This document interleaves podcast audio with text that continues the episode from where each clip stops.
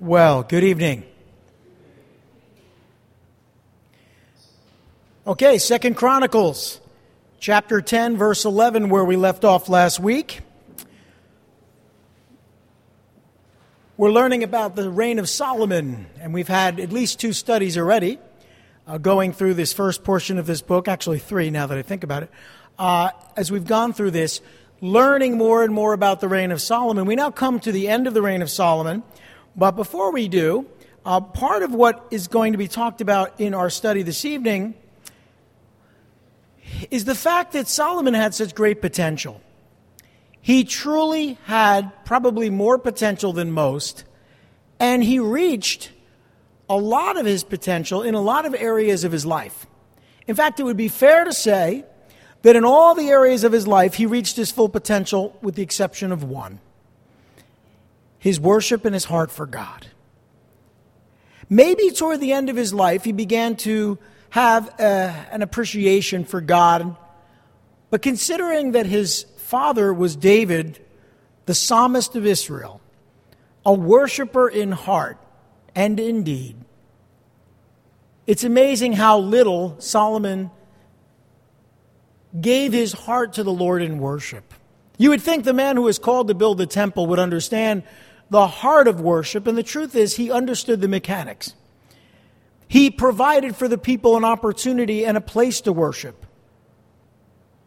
But he just truly did not understand the heart of worship. I think more than anything else, what we want to do this evening is we want to take the time and ask ourselves this question are we reaching our full potential as worshipers of God? Or are there some areas that we can grow in, in terms of surrender, in terms of praise, in terms of giving our hearts to God and, and freely surrendering to all that He desires to do in and through our life? That's our question as we go into our study this evening and examine the life of Solomon. Let's pray. Lord Heavenly Father, we thank you. May tonight's study be encouraging to us to become more and more like Jesus, your Son, who as God and as man worshiped the Father, giving us an example on how to live and how to give our hearts to you afresh and anew each day. Lord, may we, as we study this evening, grow closer to you. May we deal with those areas of our lives that are in the way, things that distract us or take our time, those priorities that shouldn't be or have a priority over our relationship with you. We ask these things in Jesus' name. Amen. Well, first we're going to look at the fact that the Lord appeared to Solomon after he had finished building the temple and his palace. And I know that you've been a part of these studies. You know that God had appeared to Solomon before in a dream. And, and now he appears to him. And it seems to me that the reason for this appearance has everything to do with the fact that Solomon was becoming distracted by his activities. The things he was doing, the works he was doing for God, were beginning to get in the way of his heart for God. And so, we pick it up in chapter 7 and in verse 11, and I'm going to actually read to the rest of the chapter. It says here that when Solomon had finished the temple of the Lord in the royal palace, and had succeeded in carrying out all he had in mind to do in the temple of the Lord and in his own palace, the Lord appeared to him at night and said, I have heard your prayer, and I have chosen this place for myself as a temple for sacrifices. When I shut up the heavens so that there is no rain, or command locusts to devour the land, or send a plague among my people, if my people, who are called by my name will humble themselves and pray and seek my face, turn from their wicked ways, then I will hear from heaven and will forgive their sin and will heal their, their land. Now my eyes will be open and my ears attentive to the prayers offered in this place. I have chosen and consecrated this temple so that my name may be there forever. My eyes and my heart will always be there. God is essentially saying, This is the place I'll meet with you as you worship me. Then he goes on to say, As for you, if you walk before me as David your father did, and do all I command and observe my decrees and laws, I will establish your royal throne as I covenanted with David your father, when I said, You shall never fail to have a man to rule over Israel. But if you turn away and forsake the decrees and commands I have given you, and go off to serve other gods and worship them, then I will uproot Israel from my land, which I have given them, and will reject this temple I have consecrated for my name. I will make it a byword and an object of ridicule among all peoples. And though this temple is now so imposing, all who pass by will be appalled and will say, Why has the Lord done such a thing to this land and to this temple? People will answer, Because they have forsaken the Lord, the God of their fathers, who brought them out of Egypt, and have embraced other gods, worshiping and serving them. That is why he brought all this disaster on him. Excuse me, on them. God really speaks to Solomon about the future of the people of Israel, while at the same time warning each and every one of us to make sure that our hearts are right before Him. The consequences of not having a heart for God, well, it's not having a heart for God.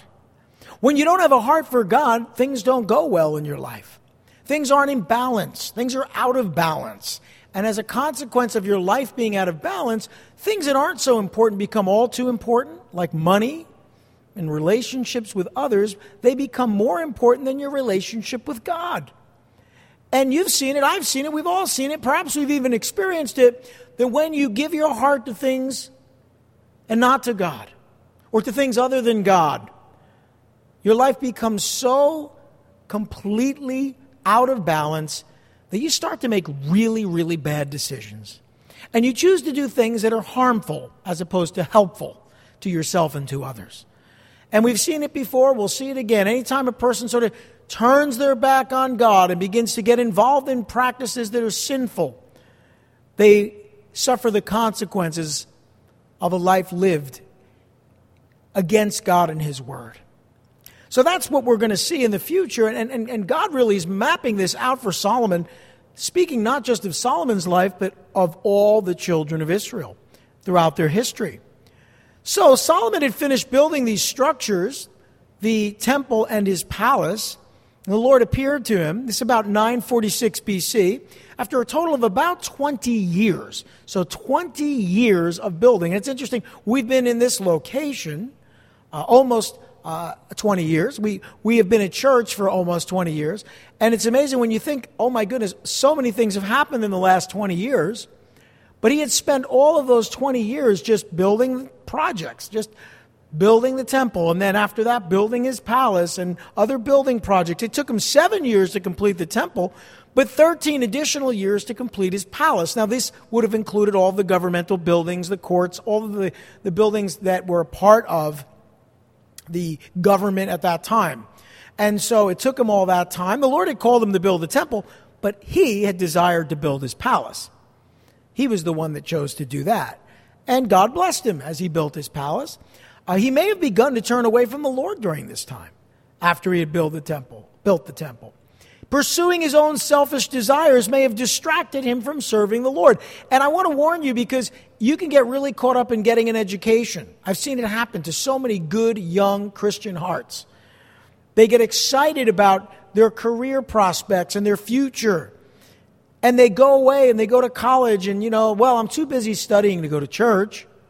Or I'm so involved in my coursework that I can't possibly spend time with the Lord. And by the time those four to five years are over, their heart has drifted very far from God because they made college and university and study more important than their relationship with God. You can't do that.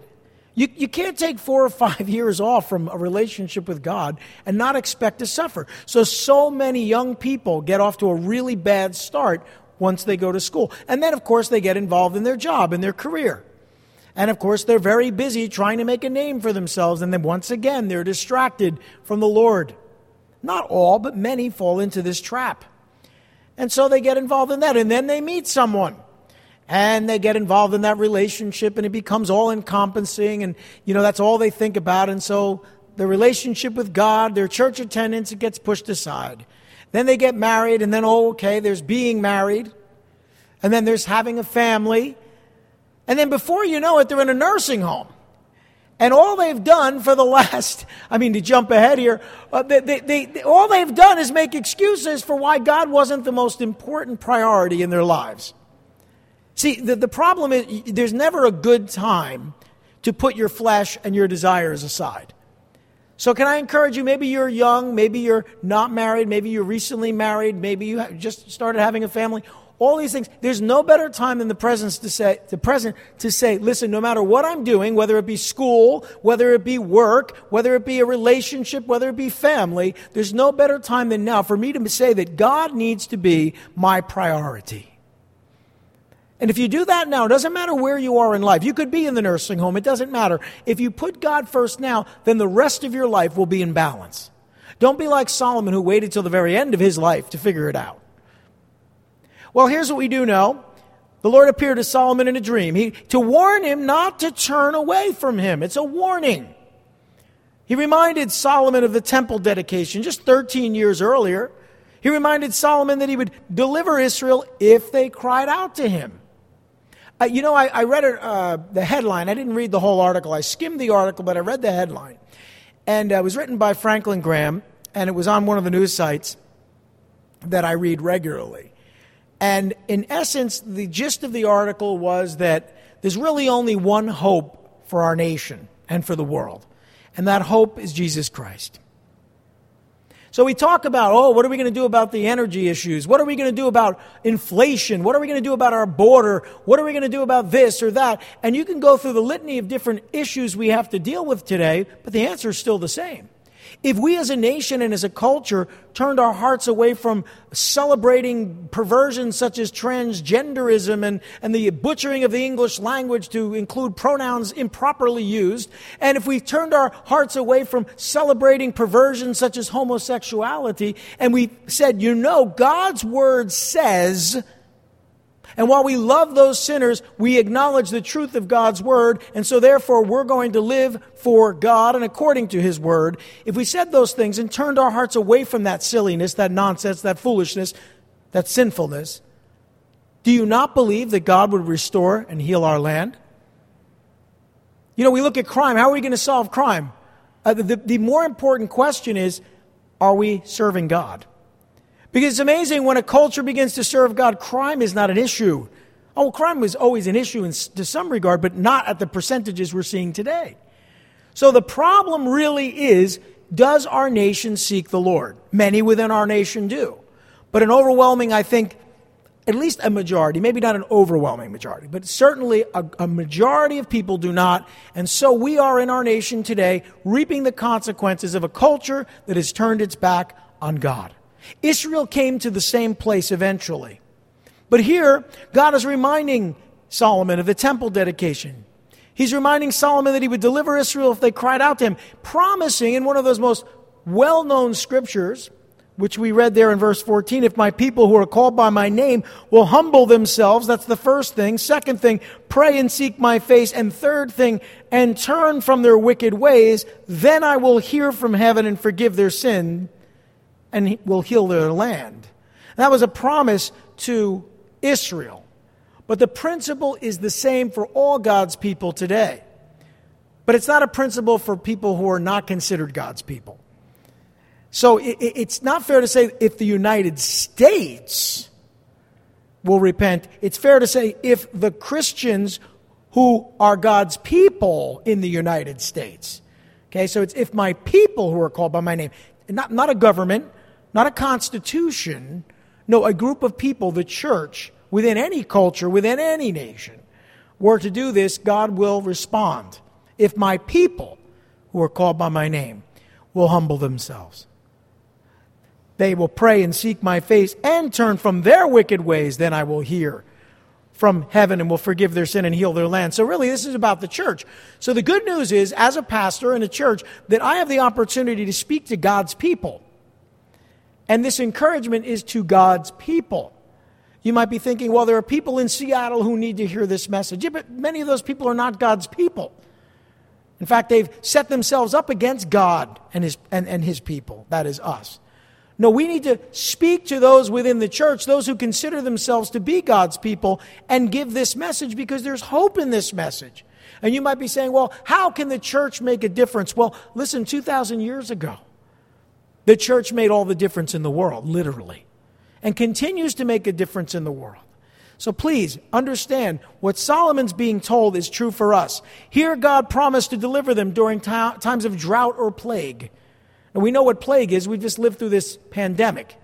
Okay? Drought. What's drought? When you go without. Uh, the supply chain uh, crisis that we're dealing with isn't quite a drought, but doing without things, well, that's probably going to become even more substantial in our culture today. So he, he's promised to deliver us from these types of things, but we need to humble ourselves, as we've said, pray and seek his face, turn from our wicked ways, and he's promised to forgive the sin of his people and heal their land. That was a promise in advance to Solomon for the people of Israel. Now, he reminded Solomon that he had a conditional promise to David of his line of succession. It was a promise, but it was conditional. If they continued to serve him, there would be a man to sit on the throne of Israel forever. Of course, they didn't, and there wasn't. But for now, that's the promise that God had made. And he warned Solomon of the consequences if he or his descendants turned away from him. And of course, Solomon did, and so did his descendants. In so doing, the Lord really predicted Israel's future rebellion and the disaster that would surely follow. And as we go through Second Chronicles, we're going to live it in real time. We're going to look at all of the different kings, and we're going to see how Israel, uh, the northern kingdom, and then the southern kingdom fell to their enemies because of the consequences of sin. Well, Solomon spent the latter part of his reign involved in a number of different building projects. Okay, so he's been king for about 20 years. That's, that's about halfway through. So, for the last 20 years of his reign, he gets very involved in building projects. And we read about them, and I'll read them briefly in the 18 verses of chapter 8. It says that at the end of 20 years, during which Solomon built the temple of the Lord and his own palace, Solomon rebuilt the villages that Hiram had given him, settled and settled Israelites in them. Solomon then went to Hamath Zobah and captured it. He also built up Tadmor in the desert and all the store cities he had built in Hamath. He rebuilt Upper Beth Horon and Lower Beth Horon as fortified cities with walls and with gates and bars, as well as Baalath and all his store cities, and all the cities for his chariots and and for, for his horses, uh, whatever he desired to build in Jerusalem, in Lebanon, and throughout all the territory he ruled. So, this is what he was busy doing, building things. All the people left from the Hittites, Amorites, Perizzites, Hivites, and Jebusites, these people were not Israelites, that is, their descendants remaining in the land, whom the Israelites had not destroyed, these Solomon conscripted for his slave labor force, as it is to this day. But Solomon did not make slaves of the Israelites for his work. They were his fighting men, commanders of his captains, commanders of his chariots and charioteers. They were also King Solomon's chief officials, 250 officials supervising the men. Solomon brought Pharaoh's daughter up from the city of David to the palace he had built for her. Uh, for he said, My wife must not live in the palace of David, king of Israel, because the places the ark of the Lord has entered are holy. It's interesting. He's basically saying, My wife isn't holy enough to be in this place. Think about that statement. Well, on the altar of the Lord that he had built in front of the portico, Solomon sacrificed burnt offerings to the Lord according to the daily requirement for offerings commanded by Moses for Sabbaths, new moons, and the three annual feasts, the Feast of Unleavened Bread, the Feast of Weeks, and the Feast of Tabernacles. In keeping with the ordinance of his father David, he appointed the divisions of the priests for their duties, and the Levites to lead the praise and to assist the priests according to each day's requirement. He also appointed the gatekeepers by divisions for the various gates, because this was what David, the man of God, had ordered. They did not deviate from the king's commands to the priests or to the Levites in any matter, including that of the treasuries. All Solomon's work was carried out from the day the foundation of the temple of the Lord was laid until its completion.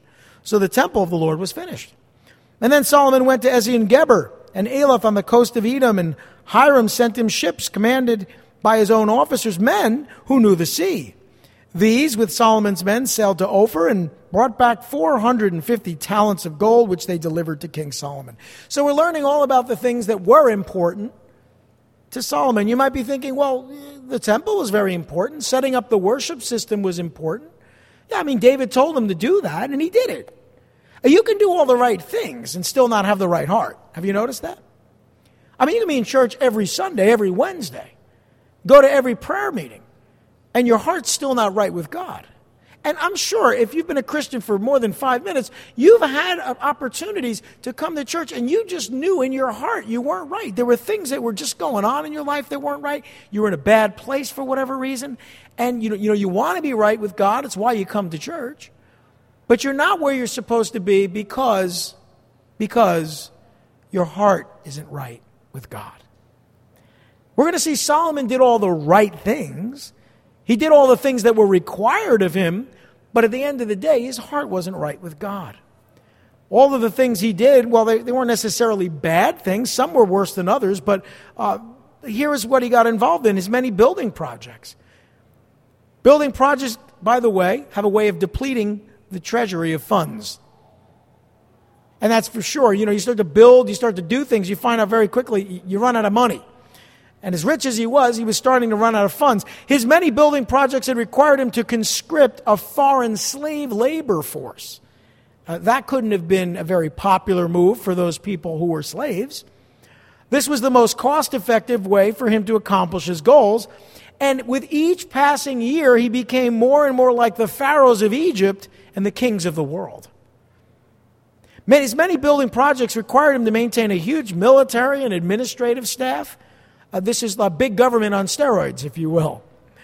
He even built a separate palace for his wife, the daughter of, of the Pharaoh of Egypt. He had many wives, and yet the truth is, this one wife was the, probably the most important because wives were given to kings to establish treaties.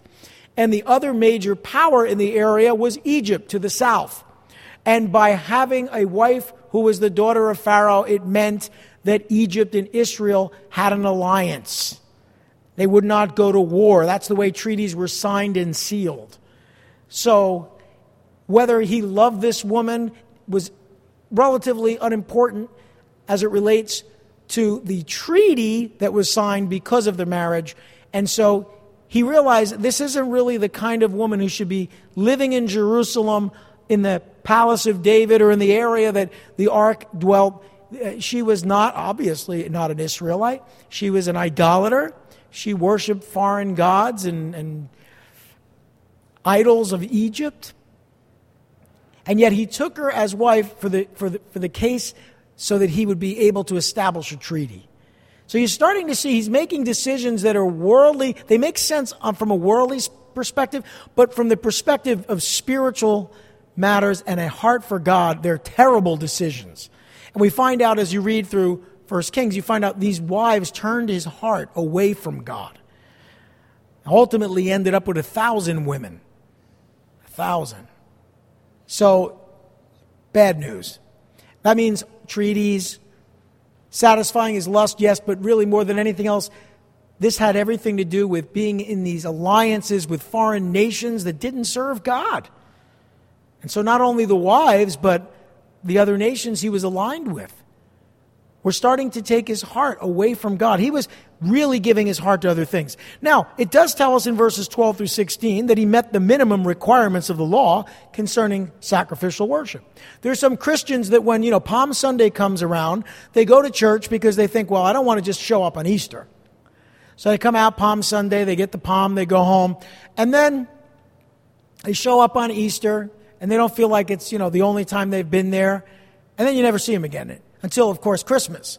So Christmas comes around, they come out to the Christmas services, and then they disappear. And then Palm Sunday rolls around again, and, you know, I think somebody called them 49ers. That's because, you know, 49 weeks out of the year you don't see them, but those three you do. So I think, I think there are people like that in the church uh, probably not too many in this church, but there are people like that. I'm always happy to see them. Don't get me wrong. I know I'll see them on Easter, and I greet them warmly, and I'm really excited to see them. It'd be nice to see them next Sunday, too. Hopefully, we will. But the truth is, you can just do those minimum requirements. You see, he made the required daily, weekly, monthly sacrifices. You know, you might say he paid the bills and kept the lights on. He celebrated the three annual feasts according to the word of the Lord. He did what he was told. He appointed the divisions of the priests and the Levites commanded by David. He finished the work of building the temples instructed by his father David. But he wasn't a passionate worshiper of the Lord like his father David. You know, I would almost rather you, you skip a few steps and maybe not be as regimented about the minimum requirements and worship the Lord from all your heart or with all your heart. You know, you can just be there every week, every week. You're a very religious person. And yet inside your heart is a heart of stone because you're not really passionate about God. Your passion for the Lord is the most important thing we want to talk about tonight. Just make sure that your heart of worship is exactly that a heart of worship. David was a miserable sinner. he had committed adultery, he had had the husband of that woman murdered. He was a terrible father. He was a killer on the battlefield. He did a lot of awful things. And yet, God says of this man, he was a man after my own heart. What does that mean? Is it, is it better to be a big old sinner and really truly worship God than it is to do everything right and have no heart for God? Yeah, probably. I'm not excusing David's sin. God didn't excuse David's sin. But you understand that David was as passionate about his sin, sometimes unfortunately, as he was about his relationship with God. He was a passionate man, but you couldn't accuse him of not having a heart for God. You could accuse him of a lot of other things, and you'd be right to say it. And you might look at someone who's far more stable, always in church, always doing the right thing, and yet their heart is just cold. And I would say that there, we'll see that there were kings like that. They, they lived better lives in many ways than David, but they didn't have the heart for God that David had. Solomon was one of those. So,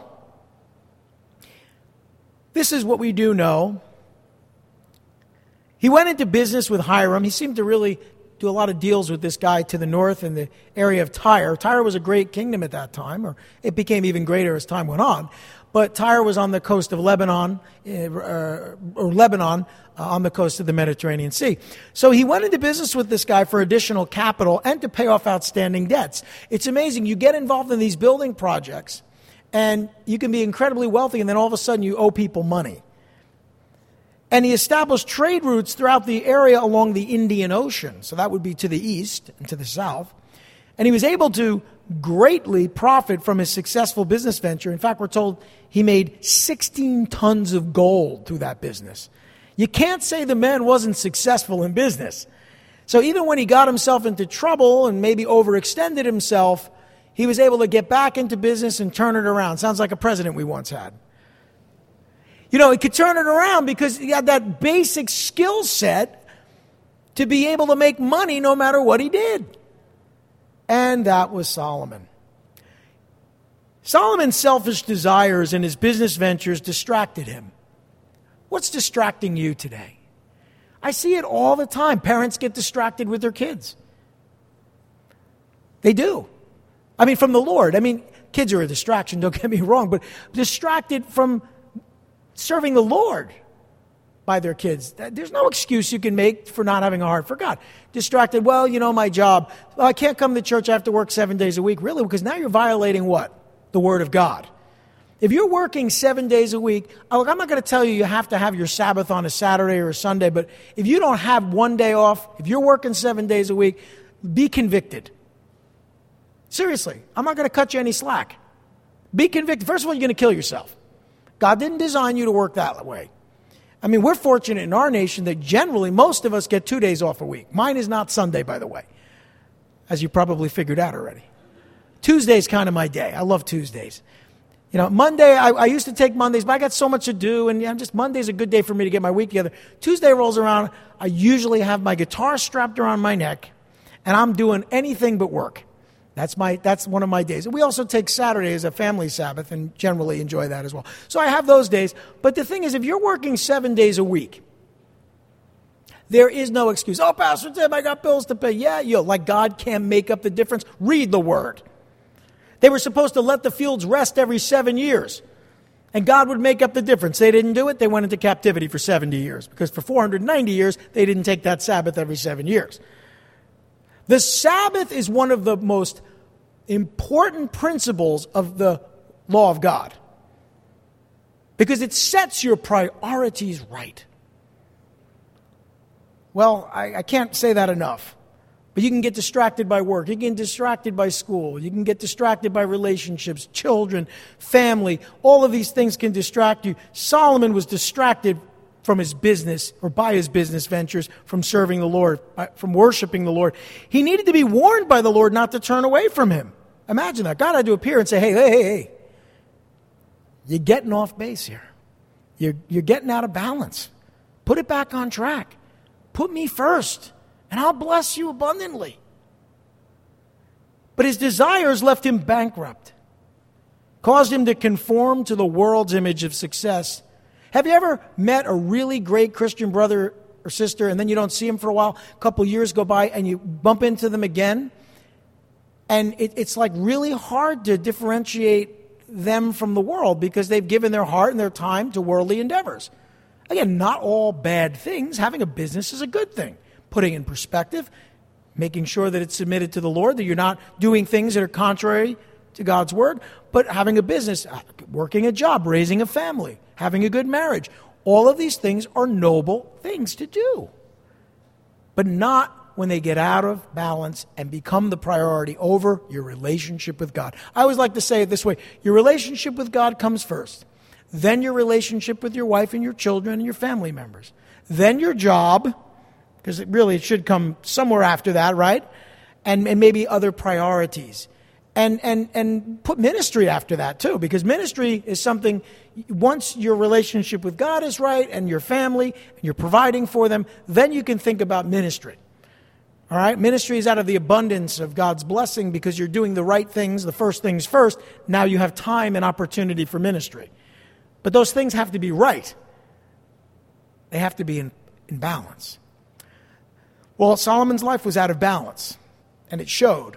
He squandered his time and his resources and limited his worship to the bare minimum, and it showed. And his potential suffered spiritually. Something else happened next that was recorded in chapter 9. And in, and in chapter 9, verses 1 through 12, Solomon's visited by the Queen of Sheba. This is a, a well known section of Scripture. It shows up in 1 Kings chapter 10 as well. And it's recorded so that we can get an idea of how Solomon's fame had brought him to a place where the world was seeking his wisdom. Now, I'm going to say something, and it may or may not be true to you, but the world doesn't generally seek the wisdom of God. In fact, most of the time it considers that wisdom foolishness. There are very few people knocking on my door saying, Oh, Tim, tell me, you know, give me some wisdom. I see you left your job and you make a lot less money now that you're in ministry. Tell me, you know, give me that wisdom. What should I do? You know, they don't want to know about that. But if I left the ministry and went into business and made a billion dollars, everyone would be knocking on my door to ask for my wisdom. So when the world is looking for your wisdom, the world is looking for the wisdom that you have, you might want to ask yourself a question Is that my wisdom or God's wisdom? Because most people don't want to hear God's wisdom. God's wisdom sounds like lose your life for my sake and you'll find it. God's wisdom says pick up your cross daily and follow me. God's wisdom says live not for yourself but for others. Love your neighbor as yourself. God's wisdom is generally unpopular with the world. But the world was banging on the door of Solomon's palace to hear the wisdom that he had employed in his life. And we give, we're given an example. It's the Queen of Sheba. Let's read verses 1 through 12. It says, When the queen of Sheba heard of Solomon's fame, she came to Jerusalem to test him with hard questions. Arriving with a very great caravan with camels carrying spices, large quantities of gold, and precious stones, she came to Solomon and talked with him about all she had on her mind. Solomon answered all her questions. Nothing was too hard for him to explain to her. And when the queen of Sheba saw the wisdom of Solomon as well as the palace he had built, the food on his table, the seating of his officials, the attending servants in their robes, and the cupbearers in their robes, and the burnt offerings he made at the temple of the Lord, she was overwhelmed. So she's impressed by all of this worldly stuff. Doesn't say, you know, she was really impressed and overwhelmed by how spiritual it was, does, does it?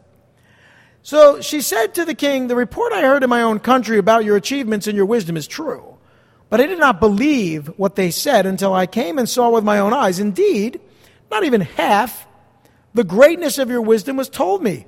You have far exceeded the report I heard. How happy your men must be, how happy your officials who continually stand before you and hear your wisdom. Praise be to the Lord your God, who has delighted in you and placed you on his throne as king to rule for the Lord your God. Because of the love of your God for Israel and his desire to uphold them forever, he has made you king over them to maintain justice and righteousness. And indeed, he did. Goes on to say in verse 9 that she gave the king 120 talents of gold, large quantities of spices, precious stones. There had never been such spices as those the queen of Sheba gave to King Solomon. I wonder what they were like, right? If you like spicy food like me, you're thinking, I wonder if it was hot, right, Glenn? You wonder if it was a hot, spicy thing. Anyway, those, these were the, the spices that they put in the food to make the food taste good. You know, generally people ate to survive, but this was a way you could eat and enjoy food. And, uh, and so the first Italians were born. I'm just kidding. Okay, so the men of Hiram and the men of Solomon brought gold from Ophir. They also brought algum wood and precious stones. And the king used algum wood to make steps for the temple of the Lord and for the royal palace and to make harps and lyres for the musicians. Nothing like them had ever been seen in Judah. King Solomon gave the queen of Sheba all she desired and asked for. He gave her more than she had brought to him. And then she left and returned with her retinue to her own country. So, this is just one example, probably, of the many times rulers and monarchs and kings and queens had come to Solomon for the wisdom that he had in business and in ruling and in government. All of this tells us that Solomon was famous. And Solomon's fame brought him the world's attention. Fame will do that. You know, I was watching, I was watching the news, and they're, all they're talking about today is Johnny Depp and Amber Heard. I, I mean, you try to, I, I want to know what's going on, like in Europe. I, I want to know what's going on in, in our economy or at the southern border. And we're talking about two people who probably shouldn't have got married or both knuckleheads. I'm listening to these people. I had to turn it off. I, I can't listen to this. This is silly. And why are we even watching this? Fame brings the world's attention. Like, like, I don't mean to say who cares, but who cares? I mean, fame brings the world's attention. So these people are famous. Everybody wants to know, you know, what they had for lunch. Who cares? But Solomon's fame brought him the world's attention. The queen came to Jerusalem to test Solomon with difficult questions. She heard about his wisdom, his great achievements, and his relationship with the Lord. But his relationship with the Lord was a very formal one, it wasn't a personal one, as we know. At least it became that way. She traveled about 1,200 miles from the southern end of the Arabian Peninsula. Sheba was the prosperous nation of the Sabaeans. Sheba, Sabia. It's the same root of the word in a different language. The Sabaeans, the, the Shebans, it included modern day Yemen, Eritrea, and parts of Ethiopia. So it was a kingdom to the south of Egypt, to the south and to the east of Egypt. She arrived with a great tr- caravan of goods to trade. By the way, she shows up with all this stuff. She's not just bringing gifts, she's coming to trade. As you can see, she goes home with more stuff than she came with. This is about a trading relationship. There were things that he had that she needed, and vice versa. That's how economic trade works. Solomon answered all the queen's difficult questions with ease. And listen, when you think about it, your relationship with God is going to bring supernatural wisdom. You're going to be able to answer people's questions. You are. Our lives and our relationship with God will often gain the attention of others. And that's okay, that's good. God's blessings should get people to look at you and ask you questions. People may come to test us with hard questions that are easy for us to answer, like the meaning of life. We can answer that. Most of the world cannot. They'll desire to talk to us about the things that are on our mind, and we can talk about those things. But with God's wisdom, we can answer their questions and explain to them the truth. So, being famous, but using that position of influence and notoriety for the kingdom is such a good thing. That's not necessarily where Solomon was at, but I don't want to say it's all bad news if people know who you are. You can use that for God's kingdom. But Solomon's fame brought the world's attention. Solomon's great achievements brought him the world's awe, their admiration. The queen was overwhelmed with Solomon's wisdom and the splendor of his court, all of the worldly trappings. She was impressed by his ability to answer all of her difficult questions and was in awe of his palace and his incredible wealth. It's amazing when someone's wealthy, it's funny. People who want to be wealthy, when they're around wealthy people, act differently. Have you ever noticed this? It's, it's an interesting thing. People who really are materialistic, when they find themselves around people they perceive to be wealthy, they would just basically shrink down and climb into their wallet if they could. It's like it's, it's amazing. They just they would just hop into their wallet. They, they, they want they want to be wherever that person is because they feel like money might just fall out of that pocket and land in theirs. If that's their priority, being around people like that, that, that just makes them happy. It's the only time you see them smile. It's crazy. I'm not that impressed by wealth, but some people really are. And she was. Solomon's achievements and his wisdom far exceeded the queen's expectations. They, it really did. And people may be overwhelmed by God's blessings on us, but may they be overwhelmed by God, not us. They'll, they'll know that God's blessings are real and true by closely examining us if we show them the truth about God's blessings. With God's wisdom, we can direct them to the author of blessing in our lives. Isn't that the point? Isn't that the point? Well, you know, Solomon's wise leadership also brought the world's affection. The, the world loves wise leadership until they don't. it's so crazy how things change. The queen recognized that the Lord had abundantly blessed Solomon with wisdom. She was even envious of those who had the privilege to serve in Solomon's court, and she longed to stand in Solomon's presence and glean from his wisdom. Now, that was probably a good thing. But Solomon's ability to lead caused the queen to praise the Lord, the God of Israel. Now, whether that was sincere or just an acknowledgement of his God, the, the, the, point is that's a good thing that came out of this. It's a good thing when people realize that your wisdom comes from God. Amen? But you have to tell them that.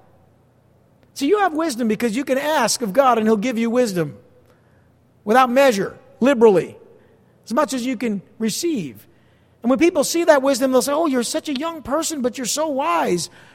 And then that's your opportunity, that's your cue to introduce them to the God who blessed you with that wisdom through Jesus Christ. People may desire to spend time listening to the things we have to share. Not a bad thing. They'll even praise God for His grace to us and give Him glory for His goodness to others. But, but that's our position. If you're given wealth or influence or wisdom, use those things that God has blessed you with to promote the truth and share the gospel of Jesus Christ. With God's wisdom, we can direct them to a personal relationship with God. Finally, Solomon's business relationships brought him the world's abundance. And it's not a bad thing to be successful, okay? It's not. It's what you do with that. The queen, she came there to trade. She traded gold, spices, precious stones with Solomon, and then she returned home. He was able to profit greatly from this trade relationship. He ended up with four and a half tons of gold. Again, a lot of gold. And she was able to trade her wealth for an abundance of goods needed in Sheba. She had gold, she needed other things. She had spices, she needed other things. And what Solomon did, he established trade routes. We talked about this in chapter 8 throughout the area along the Indian Ocean. So this would have gone right past the area of Sheba. He went into business, as we said, with, with Hiram to raise extra capital and was very profitable. From him, he got 16 tons of gold, or at least being in business. So gold is pouring in. Now, Solomon's economic success caused other nations to trade with Israel. That's what we learned here in this chapter in uh, verses 10 and 11. We were, looking at uh, 10 and 11 there. He, he was trading with these, with these other nations and going into business with these other nations. And people may begin to bless us with an outpouring of thanksgiving as well. That's what was happening here. They were starting to be thankful uh, for what God had done through Solomon because they were being benefited by his wisdom financially, right? So we're talking about the world's abundance. And, you know, they were really happy about that. They, they were very uh, thankful for all that God had done for them through Solomon's wisdom. So people may begin to bless us with an outpouring of thanksgiving. They may be, may be very happy. They'll want to invest in a mutually beneficial relationship with us. You know, wealth and abundance does attract attention. It's what you do with that. Do you turn it around and bring it to the attention? Do you bring them to the attention of God? Do, do you bring their attention to God? Do you, do you point them in the direction of God? Or do you just sort of receive that those accolades and that adoration yourself? Very successful business people will often say, Well, God blessed me, and they'll give testimony. I have to stop and think of Mike the pillow guy, right? Mike Lindell, the pillow guy. I mean, that guy always gives the glory to God. And he's a very successful man. And people have gone after him because he stands up for the gospel. They hate him. They love his pillows, I guess, but they hate him. Why? Because he stands for God. And, and you think about it. What is he doing with all of his wealth? And what is he doing? He's promoting the truth of the gospel. Say what you want, but everyone knows where he stands. I think that's a good thing. That's a good testimony. Well, with God's wisdom, we can invest our blessings in others as they invest in us. It's all about relationships. These things can bring attention, they can bring the world's attention, the world's awe, the world's affection, the world's abundance. But you can take that and turn it around and bless them by introducing them to the one who blessed you. Amen? So these things aren't bad. It's what you do with them, it's your priorities reach your potential, but reach your spiritual potential as well. Okay, finally, now we're told just how wealthy this guy was. In verses 13 through 28, we hear all about Solomon's great wealth, and I'll read it. The weight of the gold that Solomon received yearly was 666 talents, not including the revenues brought by the merchants and traders. Also, all the kings of Arabia and the governors of the land brought gold and silver to Solomon. King Solomon made 200 large shields of hammered gold. 600 bekahs of hammered gold went into each shield. He also made 300 small shields of hammered gold with 300 bekahs of gold in each shield. The king put them in the palace of the forest of Lebanon. This is just decorations, gold decorations. Then the king made a great throne inlaid with ivory. So I guess Peter wouldn't have been happy